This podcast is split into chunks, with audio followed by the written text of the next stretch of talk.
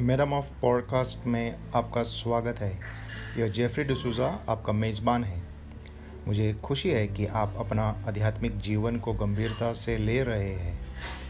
जैसा भोजन के बिना बल और पोषण नहीं होता है, वैसा यह आपके लिए आत्मिक आहार तैयार किया गया है।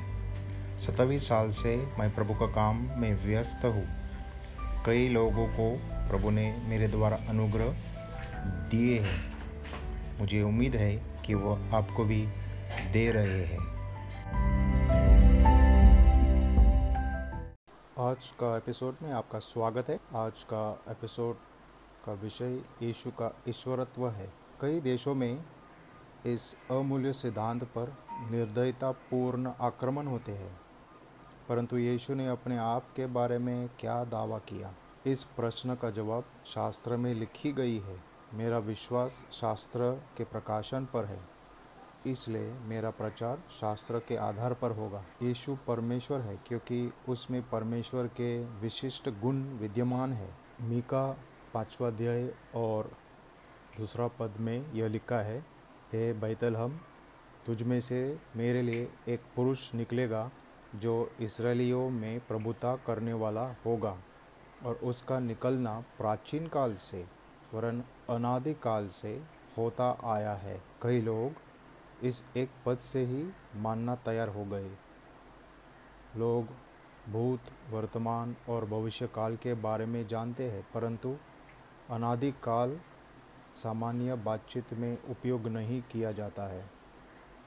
यीशु अनादिकाल से होता आया है। यीशु का ईश्वरीय नाम बताता है कि वह परमेश्वर है। उसकी माता मरियम कुंवारी थी जब स्वर्गदूत उसके पास आकर कहने लगा, देख, तू गर्भवती होगी और तुझे एक पुत्र उत्पन्न होगा तो उसका नाम यीशु रखना। वह महान होगा और परम प्रधान का पुत्र कहलाएगा। यीशु का अर्थ है मुक्ति, क्योंकि वह अपने लोगों का, उनके पापों से उद्धार करेगा। क्या मुक्ति या उद्धार करना मनुष्य का काम है या परमेश्वर का?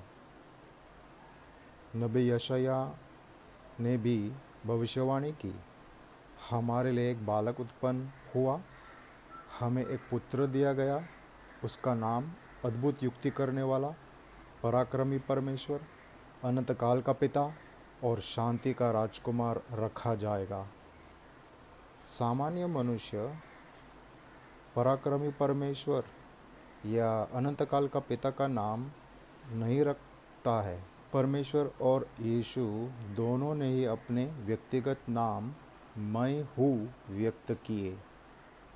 पुराना नियम में परमेश्वर ने मूसा, जो उसका नबी था, उससे कहा, मैं जो हूँ, सो हूँ। फिर उसने कहा, तू इसराइलियों से यह कहना कि जिसका नाम मैं हूँ है उसी ने मुझे तुम्हारे पास भेजा है। फिर यीशु का समय में यीशु ने भी कहा, मैं तुमसे सच सच कहता हूँ कि पहले इसके, कि इब्राहिम उत्पन्न हुआ, मैं हूँ। यीशु में सृजनात्मक शक्ति है।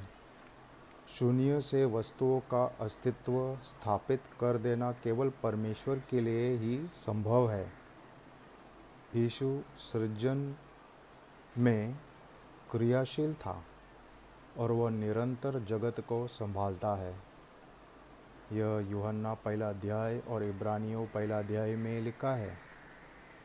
यीशु ने कुछ आश्चर्य कर्मों को संपन्न करने में सृजनात्मक शक्ति का प्रयोग किया। पानी से दाकरस बनाने और पाँच हज़ार लोगों को भोजन खिलाने में। अगला बिंदु यीशु की आराधना उस रूप में की गई जिसका अधिकारी केवल परमेश्वर है।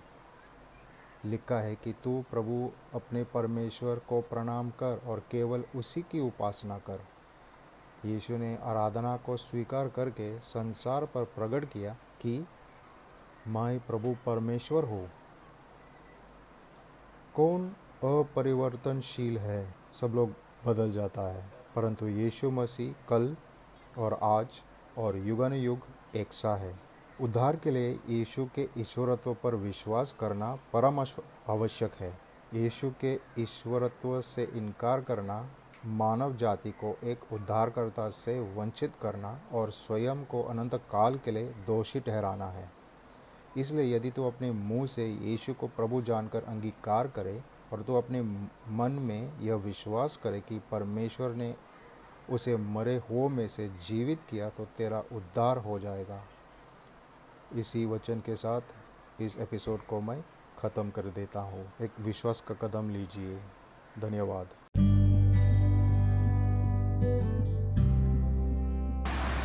इस एपिसोड को सुनने के लिए धन्यवाद। मैं आशा रखता हूँ कि आज का एपिसोड से आपने कुछ सीखा है। यदि आप फेसबुक पर है तो आप मुझे जेफरी डॉट डसूज़ा वन पर पा सकता है। और वेब पर मेरा वेबसाइट है J E double F number zero S T E double L A dot W I X S I T E dot com slash C O L A B O U R E R S और आप मुझे ध्वनि संदेश भी छोड़ सकता है। अगला एपिसोड में फिर से मिलेंगे।